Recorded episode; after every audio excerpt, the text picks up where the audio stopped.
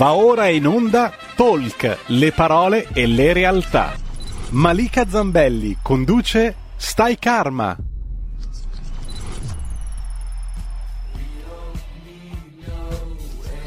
Benvenuti a tutti cari amici di RTL, siamo in onda con una nuova puntata di Talk, il talk del venerdì, Stai Karma, siamo già in collegamento con il mio ospite di oggi che è Giampaolo Gambi, un attore e attualmente è sulla spalla diciamo di Bianca Guaccero ha detto fatto, eh, il programma di Rai 2 in onda tutti i giorni, anzi dal lunedì al venerdì, eh, dove io lavoro anche come modella e dove ho avuto il piacere di conoscerti. Ciao Giampi, benvenuto. Buongiorno, buongiorno Malika, buongiorno a tutti, è un piacere essere qui con te. Mi senti bene, sì? Sì, sì, ti sento bene, tu? Bene, io sì, sì, perfettamente, era perché così non, siamo sicuri di non perderci nulla. Benissimo, grazie Giampi. Allora, Giampaolo è conosciuto per essere un bravissimo attore, un comico, e, un comico, te- un comico e un attore di teatro. Oggi voglio provare a raccontarvelo in un modo un po' diverso, quindi cercherò di raccontarvi un po' più il suo lato umano, ma anche il suo lato spirituale, nel senso che Giampaolo è molto attratto dall'Oriente, dalle filosofie orientali, dall'India, poi ci racconterà i suoi vari viaggi che ha fatto in India eh, indubbiamente è un attore molto eh, stimato dal, dal, pubblico, ma anche e soprattutto io posso dire una persona di grande spessore e di grande umanità. Quindi sono yeah. felice di averti qui oggi. Eh, io dico subito il numero per chiamarci in diretta, se volete telefonarci il numero è lo 026620 3529 oppure per scriverci dei WhatsApp il 346 6427 756. Allora Giampaolo, Giampaolo, cosa significa per te essere un attore? Questa è la prima domanda. Ma, eh, in realtà ormai significa essere me stesso. È un mestiere molto complesso, è un mestiere eh, che richiede una totale devozione eh, e quindi direi che è una scelta, è un punto di non ritorno, nel senso che quando inizi a fare davvero questo mestiere, non, eh, non, per, dire, non per, fare sempre quello che fa l'impegnato, eh, perché non lo faccio mai, d'altronde faccio il comico in televisione, quindi anzi mi permetto di fare forse una delle poche volte nella mia vita l'impegnato, è un mestiere che richiede proprio un percorso molto preciso, accademico, rigoroso, eh, dove comunque bisogna confrontarsi con se stessi prima di tutto, perché poi diciamo che uno dei segreti di questo mestiere è che se non parti da quello che sei non puoi costruire nessun personaggio e nessuna storia. Quindi è un mestiere molto faticoso perché soprattutto ci sono poi anche qui varie scuole nel metodo del, del mestiere dell'attore, però diciamo così che nella mia scuola, nella mia esperienza e con i miei maestri, il lavoro su se stessi e quindi introspettivo, che mi pare sia calzante anche rispetto all'oggi eh, che stiamo vivendo insieme a te, eh, è stato un percorso molto difficile, anche molto proprio violento, perché ti confronti, scopri delle cose e poi ci lavori. Io poi ho iniziato molto giovane a fare l'attore, quindi l'ho fatto in una fase in cui è stato veramente formativo e quindi diciamo che a distanza di ormai vent'anni, perché io sono, ho, mi sono diplomato nel 2000, eh, all'accademia, quindi sono 21 anni di professione più di 3 di accademia, sono 24 anni che faccio questo mestiere. Devo dire che eh, cosa vuol dire essere un attore ancora non l'ho capito. Cosa vuol dire eh, farlo? Ecco, questo è completamente diverso. Diciamo che fare l'attore oggi eh, è molto complesso ed è un'urgenza che questa pandemia ha reso ancora più tale. Quindi ecco, rispondendo, trovando una risposta, perché io eh, non ho risposte già pronte, tu mi fai le domande e io ci ripeto sì. e intanto scopro la risposta.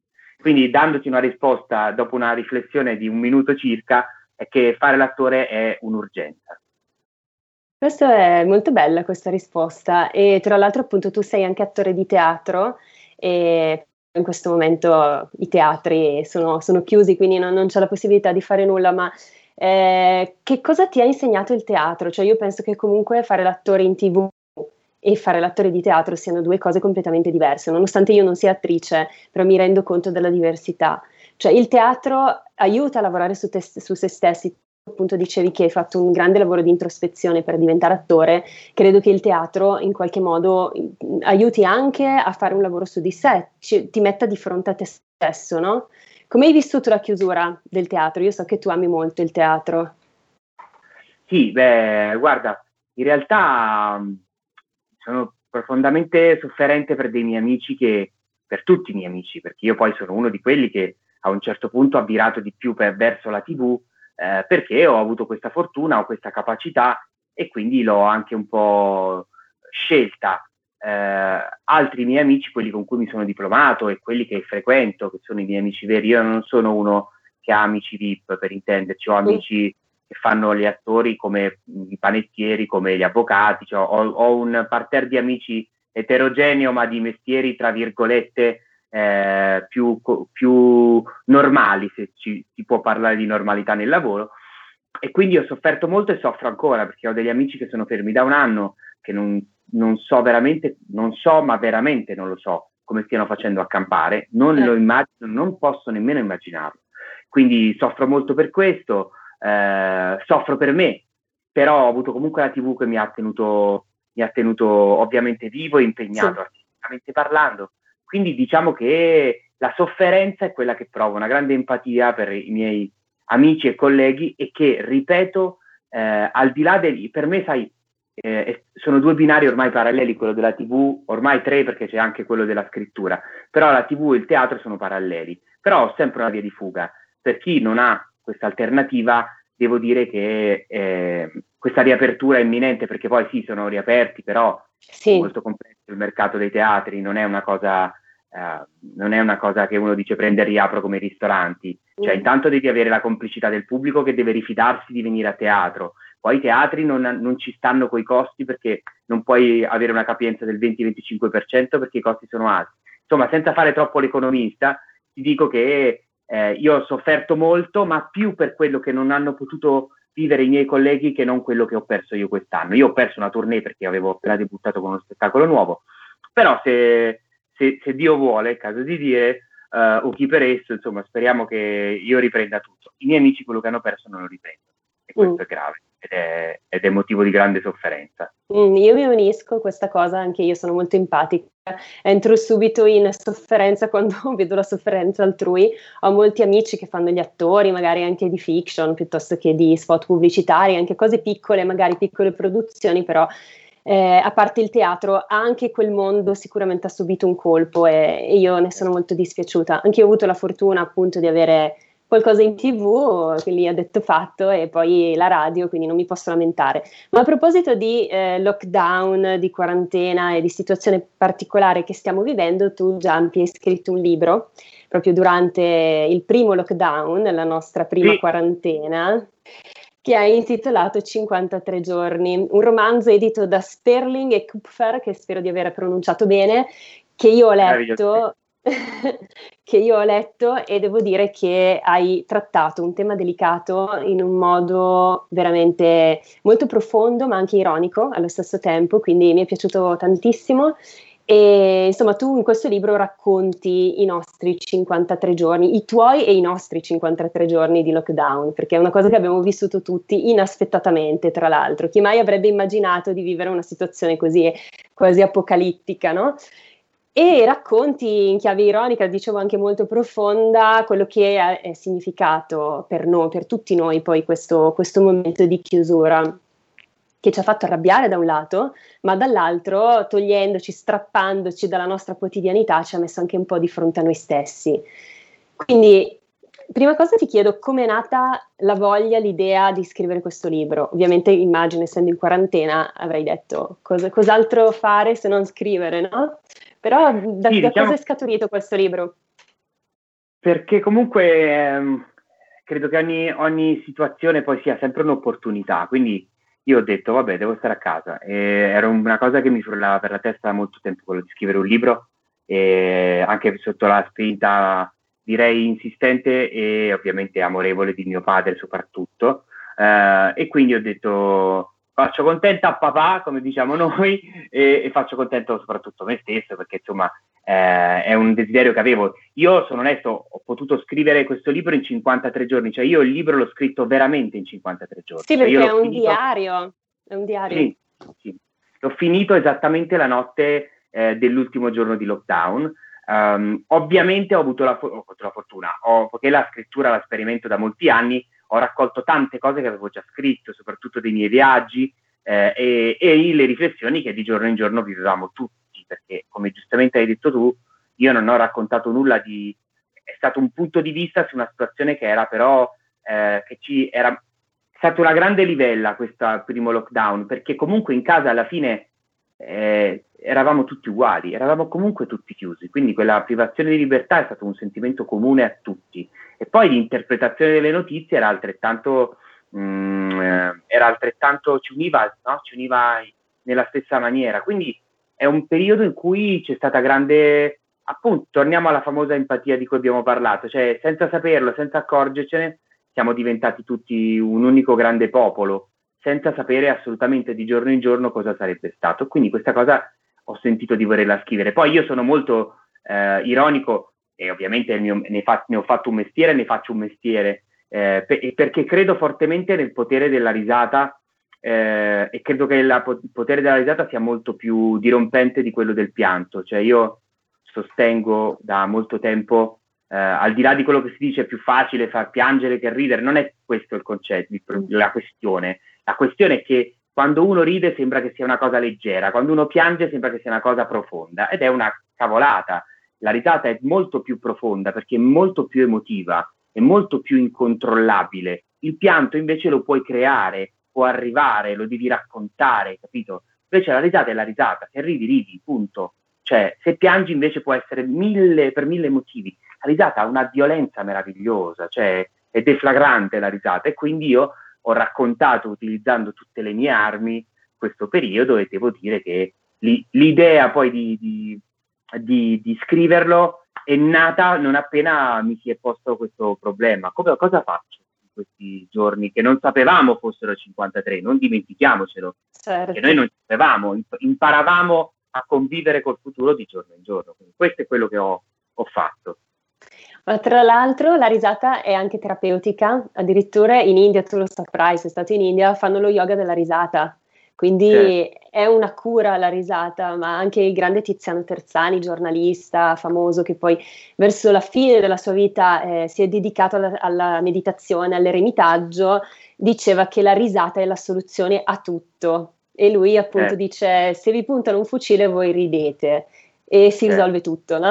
Questo è bellissimo, in effetti, in effetti è, è un episodio così. che esatto, è un episodio famoso no, sì. che lui racconta sempre, sì. quindi devo dire che è stato illuminante e lo condivido comunque, è vero, perché poi davanti a una risata non sai mai come reagire, nel senso che c'è poco da fare, è disarmante. Il pianto, sai, cerchi sempre, ma scusa, ma perché? Oppure, oppure il rimprovero, non devi piangere, non devi fare. Il bello è che quando ti dicono non devi piangere, magari riesci a controllarlo, ma tu più ridi, più ti dicono non ridere e tu ridi ancora di più, perché è un meccanismo è da cui non ci si può difendere, la risata non, non ti dà possibilità di scampo. È verissimo, infatti io tra l'altro eh, ho scritto nella, nel riassunto diciamo, della nostra puntata che poi abbiamo pubblicato sulla nostra pagina Facebook un pezzo del tuo libro che, dove tu scrivi quando mi guardo allo specchio io non vedo un comico perché il comico vuol far ridere la gente, io vorrei farla felice e questa frase mi ha colpito moltissimo, molto profonda. Sì. Beh, quello che è quello che io voglio fare ma da, da quando sono piccolo. Cioè, per me il mio obiettivo è sempre stato fare felice mia mamma, mia sorella, perché io vabbè sono molto eh, votato al femminile, per me, eh, visto che si parla di, di, di karma e di spiritualità, eh, riconosco molto la figura della, della Madonna come, come eh, riferimento proprio mio personale divino, perché proprio credo nella natura intrinseca eh, del, del divino eh, nella donna, quindi per me è questo. Per cui ho sempre cercato di far felici tutti io, cioè sono quello che eh, io vorrei, io ho questo, il mio, che poi è un problema, perché poi se purtroppo, e, e ovviamente non, non, piace a tutti, perché non perché vuoi piacere, ma perché vorresti farli felici tutti, e poi dopo stai male, perché dici cosa ho fatto di sbagliato? E, e ovviamente, nel senso, io, io faccio una battuta, dico sempre, cioè, c'è, c'è, gente che parla, ha parlato male anche di Madre Teresa di Calcutta, capito? Cioè, nel senso, sì. mh, se vuoi parlare male puoi farlo sempre e comunque, poi in questo periodo ancora di più che si cercano colpa, colpevoli e untori ovunque. Devo dire che eh, questa ricerca, eh, la mia è stata sempre una ricerca della felicità, cioè io sono sempre ossessionato dalla ricerca della felicità, cioè mi sono posto un sacco di volte la domanda cosa significasse, mi sono studiato il significato per la lingua italiana, e poi per le altre, religio- le, le altre lingue e poi le altre religioni, perché lingue e religioni diverse hanno interpretazioni e traduzioni diverse della parola felicità, questo molti non lo sanno. E quindi mh, diciamo che eh, il motivo per cui ho capito che a un certo punto eh, potevo usare la, la, risata e quindi la comicità per rendere le persone felici è stato un momento per me eh, unico. E ti dico una curiosità, che a proposito, non so se sia il karma, però stamattina, per esempio, sono andato su sì. Facebook, ti ricordi, e pensa che dieci anni fa, oggi, ho deb- debuttai, è il caso di usare il passato remoto perché sono dieci anni, allo Zelig eh, per la prima volta. Quindi, come vedi, forse in questa sì. domanda c'è una risposta nel passato. Mm, mm, sì, molto interessante, bellissimo. Davvero, e visto che stiamo parlando anche di karma e spiritualità, tu credi nel karma? Ma sai una cosa, io ho sempre pensato, no? Fino a che non sono andato in Birmania, pensavo di sapere cosa fosse il karma. E poi dopo sono andato in Birmania e ovviamente prima di andare in un luogo io mi informo sulla loro religione, sulla loro cultura, ho capito che il, per loro il karma non era quella cosa che tu qua in Europa, in Occidente dici, ah, se fai male poi tutto torna perché il karma. Non c'entra un, un karma con il karma, nel senso il karma è qualcosa di, di molto più delicato, cioè, non è che se tu fai male allora... Cioè, non deve essere un deterrente per far sì che tu non faccia male. Esatto. Sì, sì. Invece per l'Occidente sta roba qua, non fare male perché poi ti torna indietro, mm, che mm. sarebbe la versione semplificata, la, la vita è una, ruota, una, gira, è una ruota che gira. Ed è una cavolata, non è questo il karma. Per cui per me il karma non è non farlo perché poi ti torna. Il karma è io mi comporto in maniera virtuosa. Stop, quello è, no. certo. Eh, è bella è, questa distinzione, grazie, grazie Giampi. Io che ho la trasmissione che si intitola Stai Karma non avevo mai fatto questa distinzione doverosa, quindi grazie, perché è proprio così, cioè se noi facciamo qualcosa con l'intento di ottenere qualcosa in cambio, in realtà l'universo in real- non dovrebbe mandarcelo, poi magari sì, no. però tendenzialmente non è così, proprio è il dare senza voler nulla in cambio, un po' questa è la filosofia no. dell'induismo anche. E quindi... Certo, io che sposo pienamente l'induismo ala, credo che mantenga la più alta dose di verità nella, nella religione. Mm. È la religione più vera, che sembra quella più falsa perché per noi, no? Che io lo dico sempre, quando vai in questi, nei posti dove ovviamente si, si ha un rapporto eh, con le divinità, le infinite divinità, se, per noi occidentali sembra sempre un parco giochi, ma sì, ah, c'è quello con la testa di elefante, quello con tante braccia, è tutto quello che, no? Uh, perché ci viene, sembra, poi soprattutto i templi sono bellissimi, sono coloratissimi, sono, sono stupendi, no? E tu quando ci vai la prima volta, li, non dico che li prendi in giro, però non parlo di me perché ho, ho un approccio, però molte volte lo sento, sembra quasi, ah guarda, guarda, ti viene quasi da ridere, ma non per mancare di rispetto a quella religione, perché il concetto di appunto di pol- politeismo, di tante divinità, per noi sembra una cosa che non è vera. Come se, come se il fatto che noi crediamo in un Dio che ha avuto un figlio, che è venuto sulla terra, è stato qua 33 anni, ha fatto i miracoli e poi si sia immolato per noi, per la nostra salvezza, sia più credibile di un, Dio con la testa da elefante. Cioè, sinceramente non è più credibile, noi l'abbiamo scelto e siamo abituati. Eh, non mi permetto ovviamente di dare giudizi, certo. perché la fede per definizione non, non, non richiede nessun tipo di, di, comprensione o di credibilità. Si chiama fede, se no si chiamava cre- credibilità, che le fede, quindi fede. Però dico che è strano, no? Quando pensi alle divinità ti sembra quasi una cosa più finta o più un gioco. Quando pensi al nostro Dio, visto che è uno solo, ti sembra più credibile. Ed è questo che sì. secondo me è importante da ricordare. Per questo l'induismo, al di là delle divinità, ha una, ha una natura molto, ha un rapporto molto stretto con la, con la natura, con l'ambiente, con il rispetto del, del, degli animali, delle forme viventi, del, ma anche delle forme mm. vegetali. Cioè, allora, rispetto che noi culturalmente, noi perché io ho una cultura cristiano-cattolica, sia chiaro, eh, eh, non abbiamo. Questa è la differenza. Sì, in realtà ecco, per l'induismo appunto anche secondo loro esiste un Dio, un solo Dio, eh, poi ci sono vari aspetti della divinità che si concretizzano nelle, nelle varie divinità e questo è molto bello. Io ad esempio sono devota ad un guru indiano che è Paramahansa Yogananda e lui aveva fondato la chiesa di tutte le religioni. Questo è molto bello perché ecco, religio- anche la religione no? è qualcosa che in realtà divide dal mio punto di vista. Non è un giudizio, ripeto, perché ovviamente ognuno arriva al divino poi come, come meglio sente, come meglio come eh. meglio percepisce, però la religione a volte divide, vabbè questo l'abbiamo visto nella storia, è così. Quindi io non mi professo induista, però diciamo che abbraccio filosofie indu- la filosofia induista perché la sento, come dici tu, quella più vera. E quindi... Guarda, io ti dico una cosa che mi lasciò sconvolto anni fa, quando andai alle Isole Figi, facevo documentari, era il 2005 forse, eh, arrivammo in quest'isola che è un, un così, anzi così è, è già troppo, alle Vanuatu, eh, si chiamava forse Somo Somo, non mi ricordo neanche perché dei nomi assurdi. E ovviamente c'era nel villaggio c'era una strada, una, una strada ed era finito il villaggio. Eh, e mi ricordo che la cosa che mi fece più ridere, ma nel senso buono, sorridere, mi rese felice, era che c'era, te lo giuro, lo giuro, eh amici, non invento nulla, c'era, giuro, chiesa, accanto, moschea, di fronte, tempio.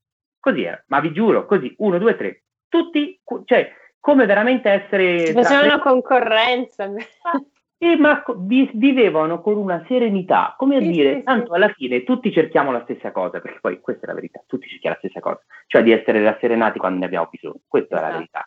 verità. Quindi eh, che male c'è essere rasserenati? Io lo faccio con un abbraccio, eh, che, perché ho una, una persona vicino, c'è chi lo fa con un bacio, c'è chi lo fa sentendosi con gli amici, c'è chi lo trova anche non solo nella fede, questo è.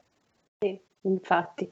E io vorrei ritornare un attimo sull'India perché mi interesserebbe molto che tu ci raccontassi un pochino cosa, che, che cosa rappresenta per te questa terra, che tra l'altro adesso è duramente colpita dal Covid, quindi eh, li stringiamo in un abbraccio. Questa terra meravigliosa che io non ho mai avuto il piacere di, di, visitare, ma che vorrei tanto prima o poi mi chiamerà, come dicevamo ieri, mi chiamerà perché l'India ti chiama, come, come scrivi anche nel tuo libro, l'Oriente ti chiama.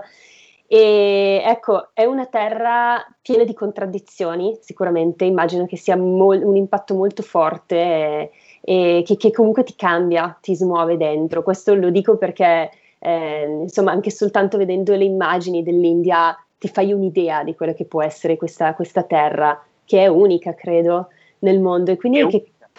Sì. Dimmi, dimmi.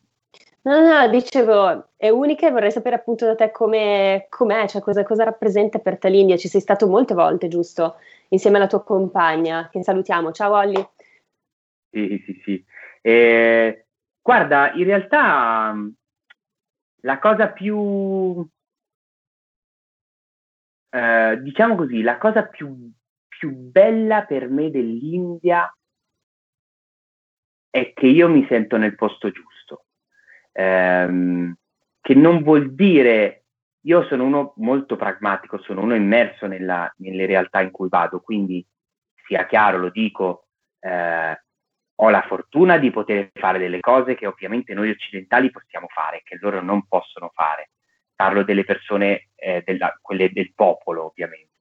Eh, però mi immergo nelle realtà, anche perché poi con Olivia, che è una eh, stilista, ma non solo, lei, insieme a lei io ho imparato a eh, girare per i mercati e comprare i tessuti. Noi compriamo i tessuti.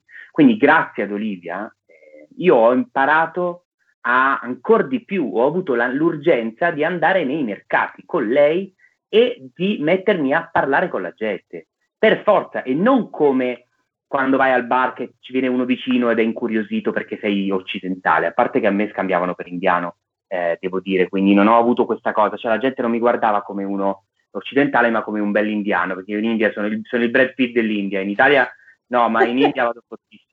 E, e, quindi devo dire che la cosa che sta, ho, ho colto questa occasione di Olivia per andare ancora più dentro il, il sistema, perché poi quando devi, hai a che fare con i commercianti, i commercianti indiani, ragazzi, sono i più in gamba e i più difficili al mondo. Cioè, gli indiani nascono commercianti, cioè, arrendetevi, non gliene importa proprio, sono spietati, sono bravissimi, eh, riescono a portare...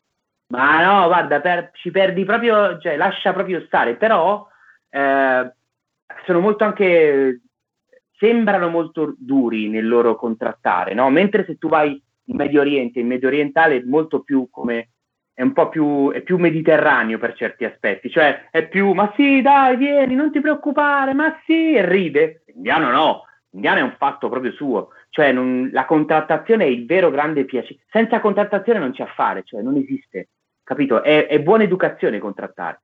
quindi questa cosa ti porta ad immergerti ancora di più nel, nell'ambiente. E devo dire che entrando nell'ambiente eh, senti veramente se sei nel posto giusto oppure no.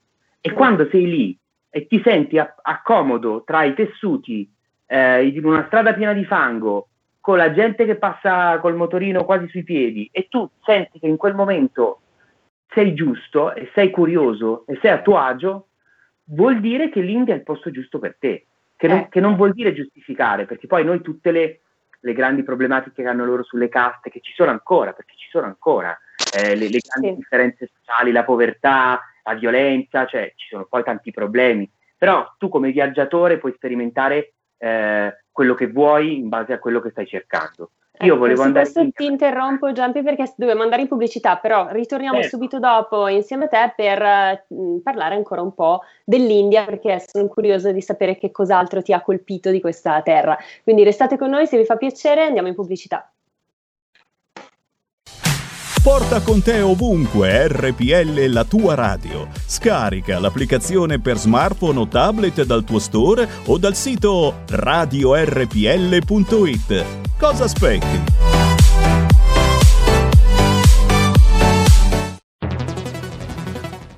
Dal 1849 Brescia è la leonessa d'Italia perché Brescia, i bresciani e le aziende bresciane non mollano mai. La Sargom di Rodengo Saiano Brescianissima è sempre più forte per vendere, lavorare e trasformare articoli gomma plastica tecnico-industriali. Alla Sargom, via Gaetano Bertoli 15 Rodengo Saiano, Brescia, troverete nylon, derlin, PVC, silicone, Vulcolan, plexiglass, policarbonato sia in semi lavorati che in prodotti finiti a disegno cliente. Grazie Brescia. Da Sargom, Rodengo Saiano, Brescia. Stai ascoltando RPL. La tua voce libera, senza filtri né censura. La tua radio.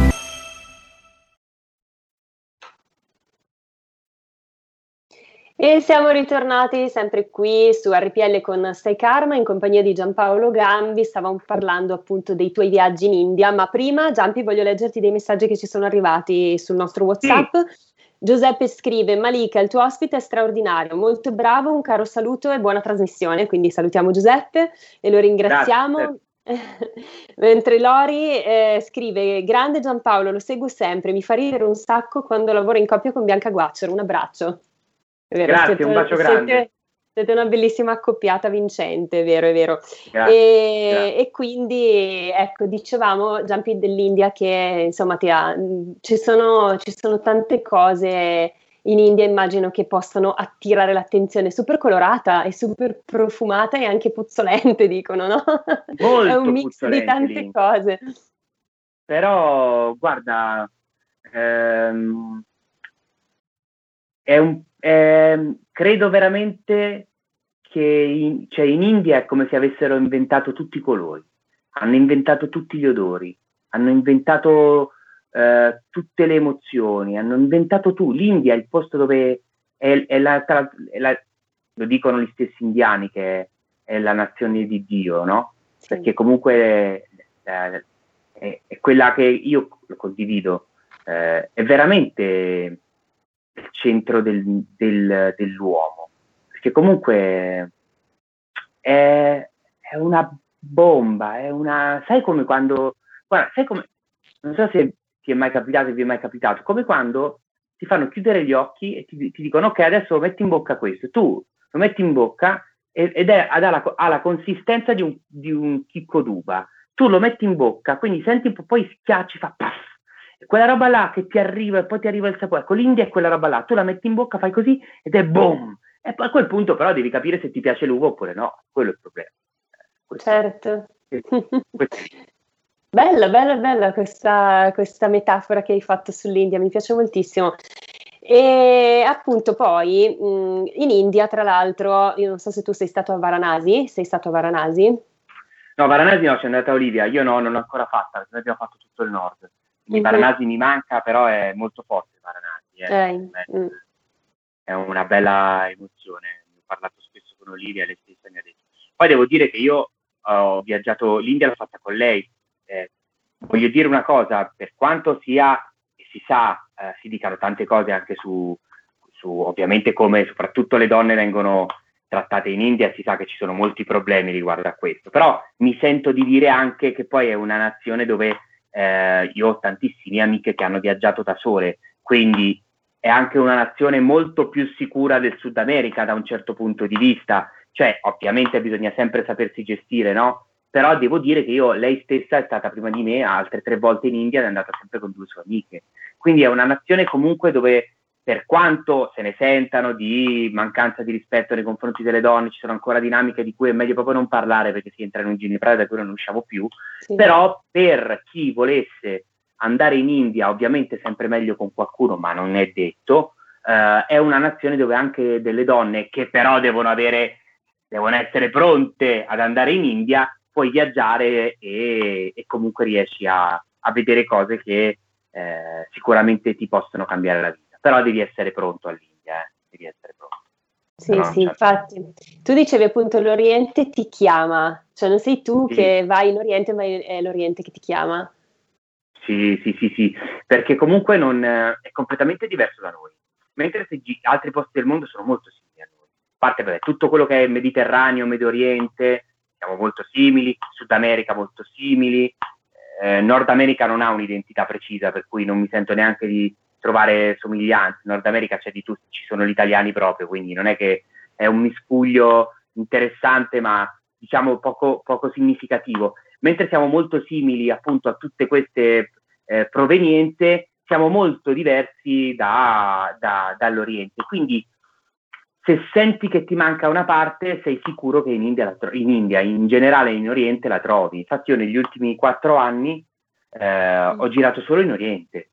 Eh, sì, solo, ho fatto so, giusto un po' il Nord Africa, ma ho fatto tutto l'Oriente, quindi eh, e già prima avevo fatto sempre l'Oriente, ho, fatto moltissimo Oriente e un po' di Sud America, l'Europa tutta, però diciamo che mi sono concentrato sull'Oriente perché poi io ehm, non so dire, mi piace sentirmi straniero.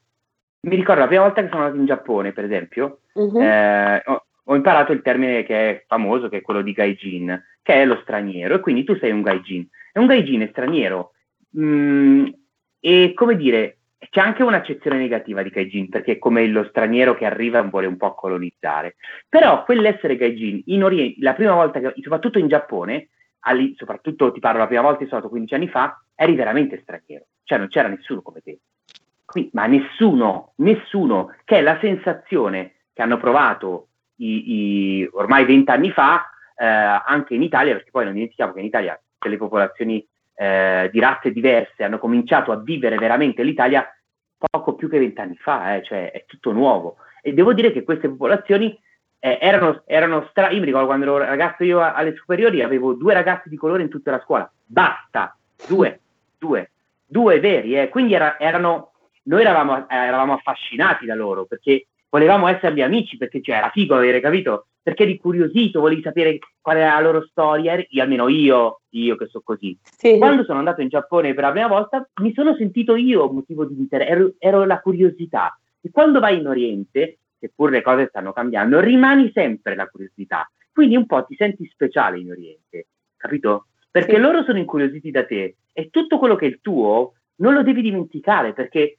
c'è tanta gente che come me te è curiosa e vuole conoscere quel mondo, devi essere disposto a dare, perché il viaggio non è solo prendere, devi dare. Se uno ti fa una domanda, devi essere generoso. Per loro, per noi, per loro è strano sapere che la domenica vai a pranzo dai genitori ed è una cavolata. Per loro non si fa. Quando tu gli dici io domenica vado a pranzo alla e papà, e come mai? Perché è tradizione, ma perché? Perché ci mettiamo tutti attorno al tavolo ma no, ma ver- sì, e l'ho capito, ti dico la cosa più stupida che mi viene in mente. Però questo, perché il segreto del viaggio è proprio questo, non è tanto prendere, a prendere sono bravi tutti, è dare che è complesso, sì. perché siamo tutti ingordi, ma non siamo generosi, bisogna dare nel viaggio.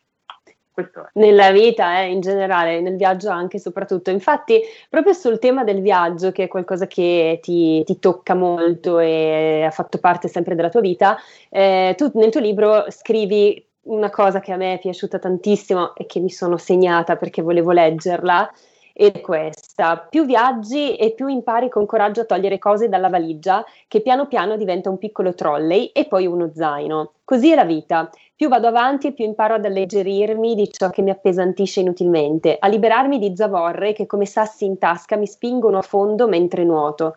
Ma io voglio, vo- voglio volare e non ho paura di volare. Io non ho paura e basta, perché vivere con la paura vuol dire vivere a metà e metà vita a me non basta. Ecco, questa cosa mi è piaciuta tanto, anche perché il tema della paura è un tema attualissimo. Siamo in un momento in cui le persone sono terrorizzate dal contagio, dalla paura della morte, eccetera.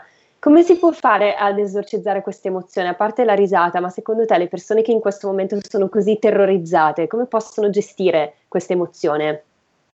Ah, guarda, se lo sapessi, ti giuro, lo, andrei a fare i sermoni in piazza con le mascherine, però no, stare attento a ogni cosa che dici ormai. Guarda, io credo che, pensa che, ti dico una curiosità su questo pezzo che ho scritto, eh, tutto nasce da un detto eh, delle popolazioni ehm, che ci sono in Spagna, che c'è un paese in Spagna che è il paese, diciamo così, loro lo chiamano la patria del popolo zingaro. E c'è questo detto popolare che dice proprio questo, che dice vivere con miedo è come vivere a media, cioè vivere con la paura è come vivere a metà. E io lo imparai vent'anni fa con un maestro di eh, flamenco con cui io studiai. E quella frase mi rimase sempre dentro, eh, perché lui, lui, diceva, ne parlava rispetto alla danza. E tu effettivamente, nel, io che ho studiato anche danza ovviamente, eh, quando mi trovavo in mezzo ai ballerini avevo sempre un po' di paura. Torniamo alla paura. Perché dicevo, io sono un attore, questi sono ballerini, ballano da quando sono piccoli. Io, come dire, avevo paura di, non, di, non di, di fare brutta figura, di non riuscire, no?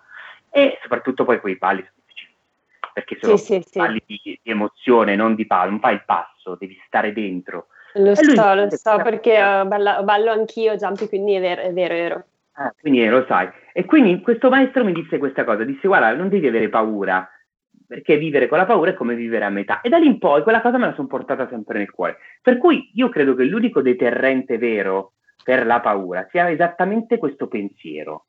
Cioè, ogni volta che hai paura, non fare un passo indietro, ma fanne due di corsa davanti, perché è l'unico modo, perché prima ci arrivi e prima ti passa. Questa Già. è la verità. E sia chiaro, io combatto con le mie paure e io il mio zaino a volte riesco a svuotarlo e il giorno dopo mi trovo un'altra volta con un trolley di paure, perché siamo normali, siamo, siamo normali, siamo umani, quindi è ovvio. Per cui non è che io faccio il maestro, il guru che dice ormai ho uno zaino, la mia vita, no, io ci sono dei giorni in cui io riesco veramente a, a, usare questo zaino e altri in cui pensavo di avere uno zaino e sono così perché pesa troppo. Quindi la paura è qualcosa che eh, non, non, puoi sconfiggere. La, la paura è qualcosa con cui devi imparare a combattere. E per quanto mi riguarda, ripeto, e l'ho scritto anche nel libro, io con la paura uso questa immagine, dico sono come quei bambini che vedono da lontano il papà e gli corrono incontro. Ecco, io quando vedo uh, ho una paura, gli corro proprio incontro, perché per me è l'unico modo per, per, per vincerla, perché se no non fai più niente, ma niente, perché oggi hai, hai, ragione ad avere paura di tutto. Quindi l'unico modo è non dargli ragione. Mm. E, e, tu fatti, cioè, fatti, fatti, fatti coraggio. La, il coraggio è l'antidoto, l'antidoto alla paura. Sì, assolutamente.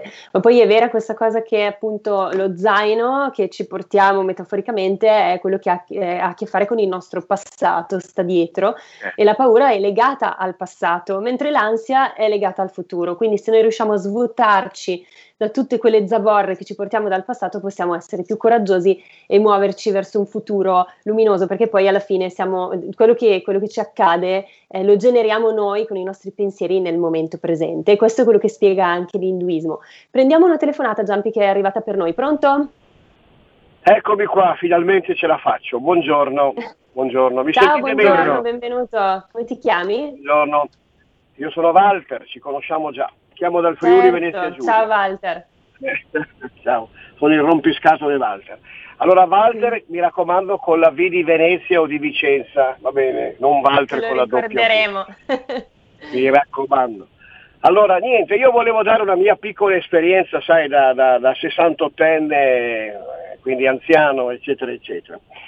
Allora, io ho girato molto per motivi di lavoro e una cosa è anche ho girato abbastanza mh, così, semplicemente perché il muso della macchina era da una certa parte, quindi dicevo va bene, adesso andiamo di là, ok? E chiaramente avevo anche del tempo per poterlo fare. Abitando da Lombardo trasferito abitando in una regione come quella del Friuli Venezia Giulia, nella provincia di Gorizia, per me è stato molto facile entrare nel merito del viaggio, diciamo soprattutto nella parte dell'Istria slovena e della Croazia, dell'Istria dalla parte della Croazia, ok? Più diciamo l'Austria perché ho un mio figlio che lavora in Austria, quindi l'area di Kitzbühel, insomma, paradisi di questo genere.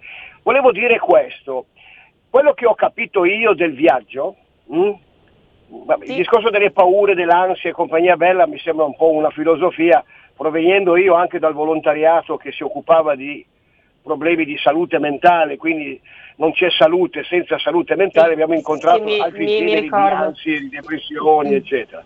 Però vabbè, ve la lascio lì perché così è giusto anche dare un po' di, di, di, filosofia anche a questo discorso del coraggio, la presa del coraggio, eccetera. Io ho capito una cosa nel viaggio, avendo fatto Panama, avendo fatto l'Arabia Saudita, avendo fatto la Giordania, avendo fatto il deserto, ho capito una cosa e lo facevo, sì. e l'ho fatto per motivi, per lavoro, che quando tu vai in giro per il mondo e ci lavori con le persone, per un motivo o per un altro, se hai la capacità non solamente di lavorare, ma anche quella di capire dove sei, cercare di comprendere dove sei, non capire, ecco questo è il vero viaggio. Però questo viaggio ti mette in una condizione, che è quella di non vedere l'ora di tornare a casa tua. Cioè, nel senso che il viaggio, secondo me, aiuta moltissimo al rientro, capito? Perché fuori nel viaggio, per quanto mi riguarda, io avevo iniziato ad apprezzare, come ho fatto per anni, ho girato il mondo, ad apprezzare il fatto di quando tornavo a casa mia, ma senza andare sulle ricorrenze, eh. proprio l'idea di tornare diciamo, in Italia, di tornare nella mia,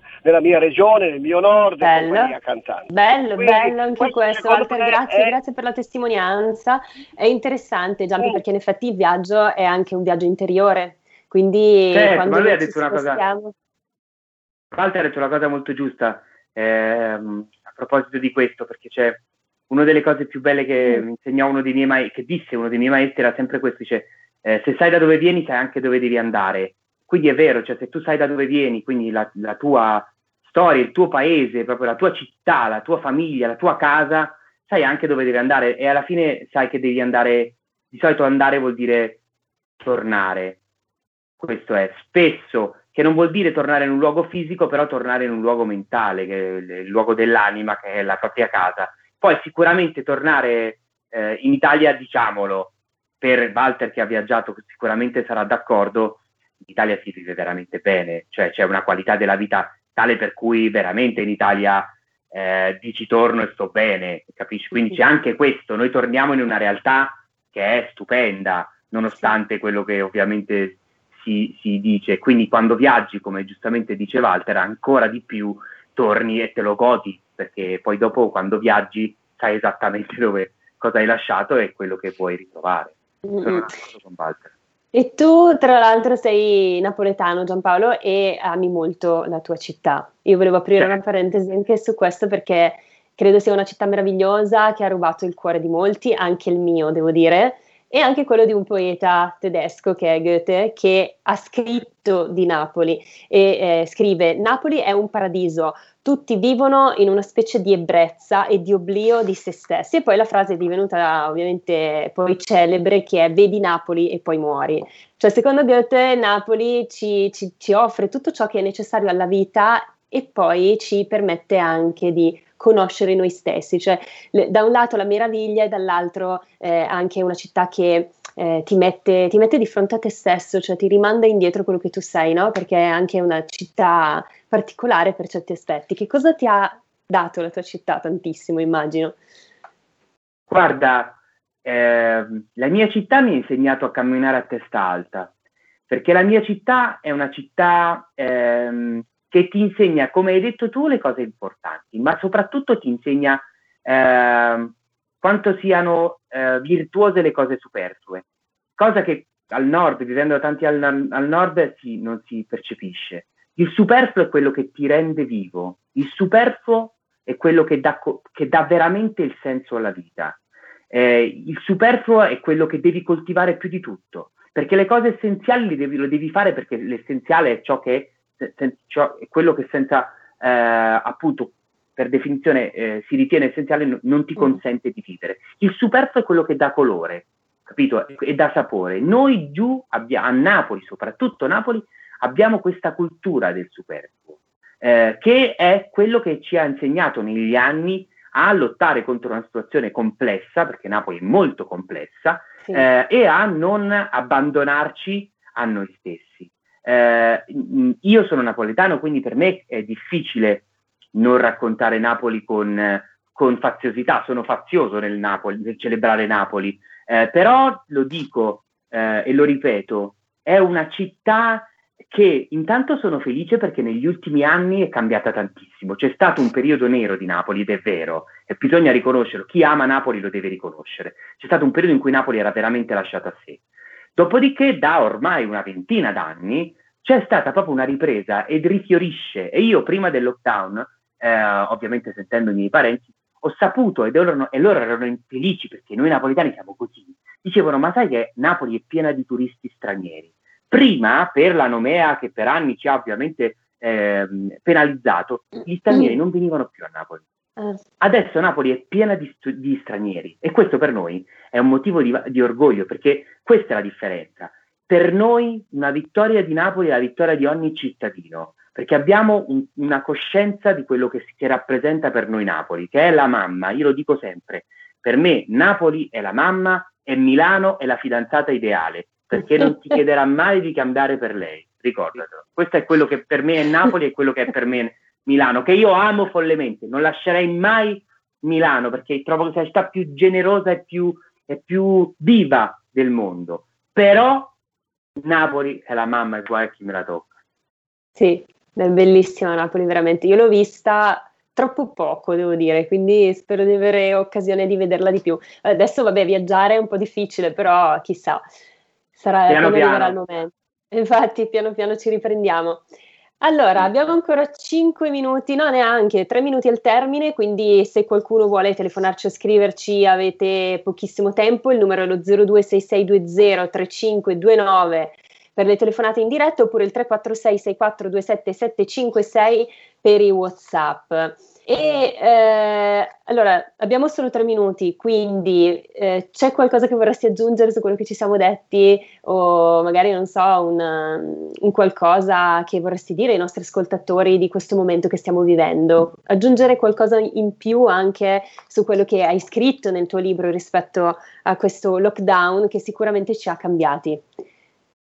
Guarda, eh, se vuoi, eh, Malika, Ieri ho ritornato, come ti dicevo prima del, della diretta, ieri sono tornato a, a scrivere, no? E ho, e ho, scritto un post ieri sera, eh, perché sì? io ho molto Instagram. Se ti fa piacere, ti leggo quello che ho scritto ieri sera, perché credo che abbia molto a che fare con tutti quanti noi.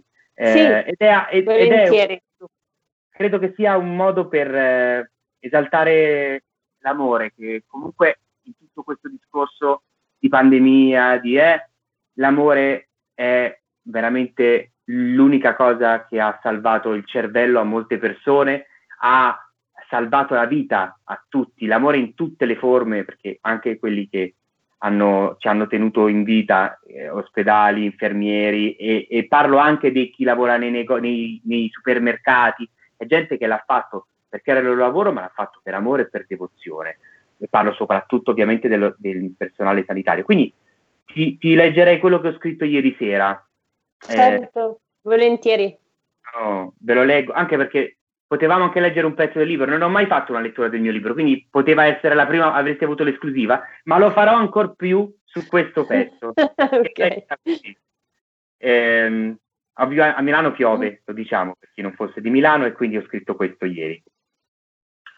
La pioggia oggi non funziona. In una striscia di cielo ed un freddo d'aprile noioso tintinna sul ferro della grondaia. Fa rumore, eppure oggi la pioggia non cade. Sta in piedi e mi guarda con un occhio chiuso ed uno aperto per mettere a fuoco il sogno che si è seduto accanto a me su questo tavolo. Una pista da ballo. Ecco dove sono adesso. Una balera allestita a festa, con l'odore di gelsomino che arriva dal mare, un vento caldo che agita le giacche appoggiate sulle sedie e mille lucine calde ad illuminare le fronti sudate degli uomini ed i sedi delle donne stretti nei loro reggiseni, che agitando le gonne giocano ubriache a far l'amore con tutti. È l'ora della notte in cui l'ebbrezza diventa complice di segreti, travestiti da desideri, sciogliendo insicurezze in un ennesimo bicchiere di vino rosso.